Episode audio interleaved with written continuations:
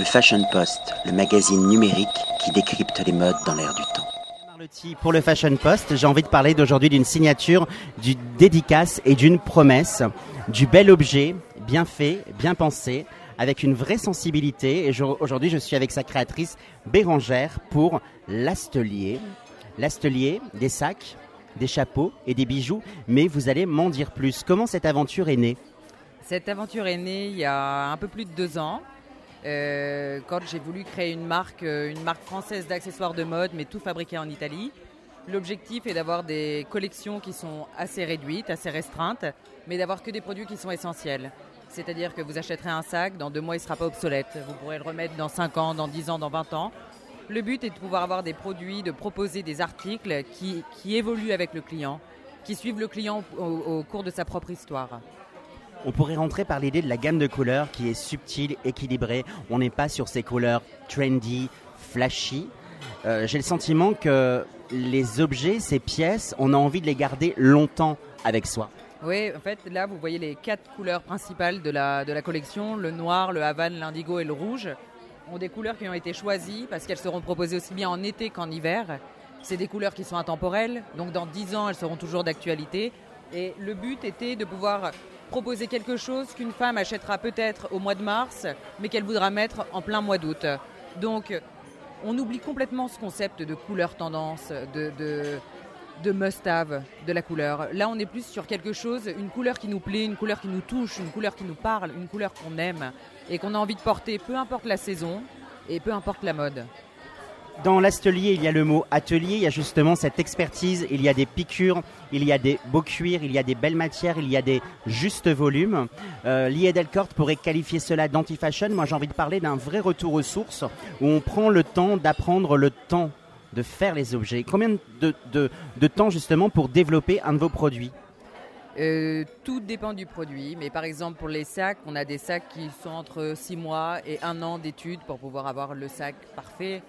Pour les bijoux, pour pouvoir euh, étudier le mécanisme du bijou personnalisable avec un mécanisme invisible, ça a pris un peu plus d'un an.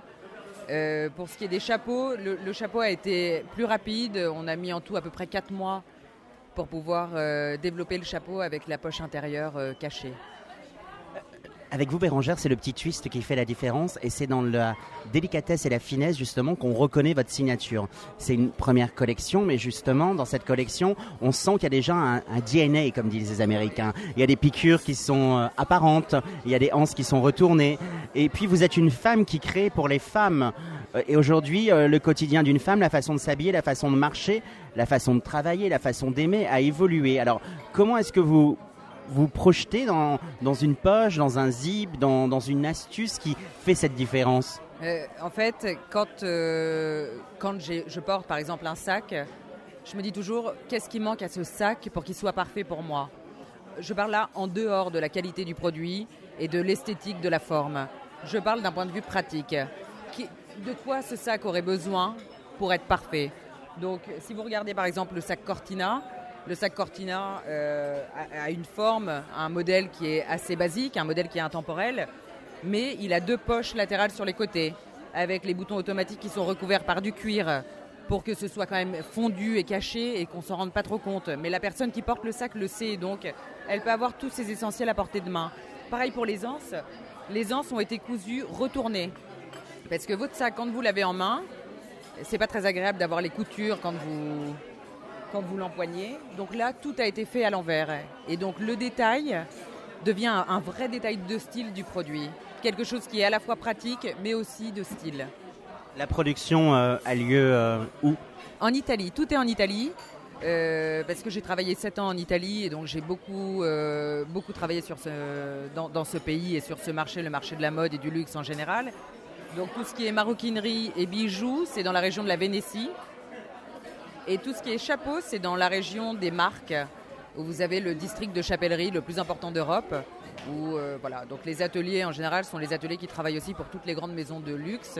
Mais quand j'aurais présenté le projet, ils ont, ils ont aimé parce que c'était quelque chose de simple, parce que c'est une sortie par an et parce que c'est un vrai retour aux sources et un vrai retour à l'essentiel. Une production qui reste en Europe. On va parler justement de, des bijoux avec cette idée euh, du charms qui peut évoluer. Vous avez quelque sorte, c'est un peu votre Pandora, mais ça n'a rien à voir avec un Pandora. C'est votre vraie signature. Parlez-moi justement de, ce bracelet. L'idée était d'avoir un bijou personnalisable euh, haut de gamme, c'est-à-dire euh, vouloir personnaliser son bijou sans pour autant que tout le monde se rende compte qu'on a au poignet un bracelet Pandora ou euh, des mousquetons qui sont apparents ou autres.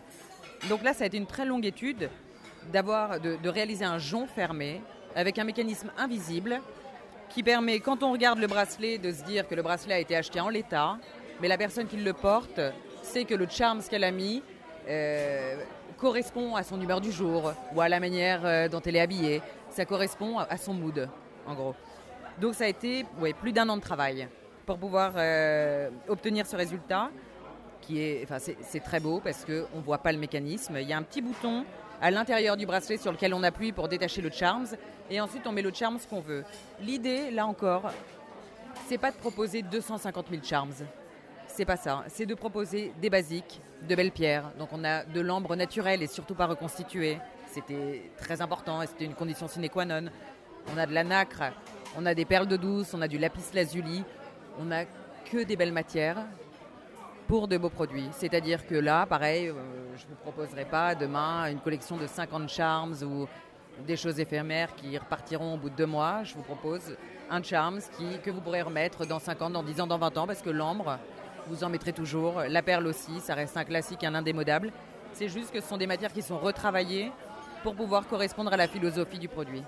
La matière, c'est avant tout l'alchimie et chaque pièce est un cadeau à faire ou un cadeau à s'offrir. On va terminer sur une note assez poétique qui se trouve euh, vers vos chapeaux. J'aime beaucoup l'idée de cette petite pochette euh, zippée. Il fallait y penser parce que là, on touche vraiment l'aspect design fonctionnel.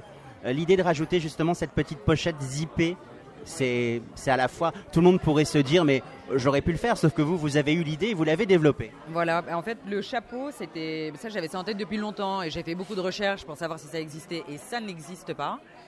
Euh, parce que quand on va à la plage, on a envie d'avoir peut-être euh, quelques pièces, un peu d'argent ou juste sa carte bleue.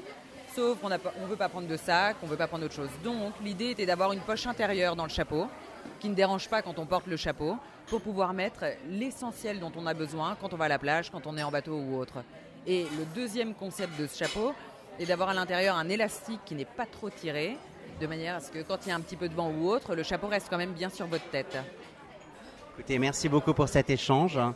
Bon succès. Comme on dit en Italie, buona fortuna. Grazie mille. Un'intervista meravigliosa. Anche per me. Allora ci vediamo. Grazie. Grazie mille a te. Ciao. Le Fashion Post, le magazine numérique qui décrypte les modes dans l'air du temps.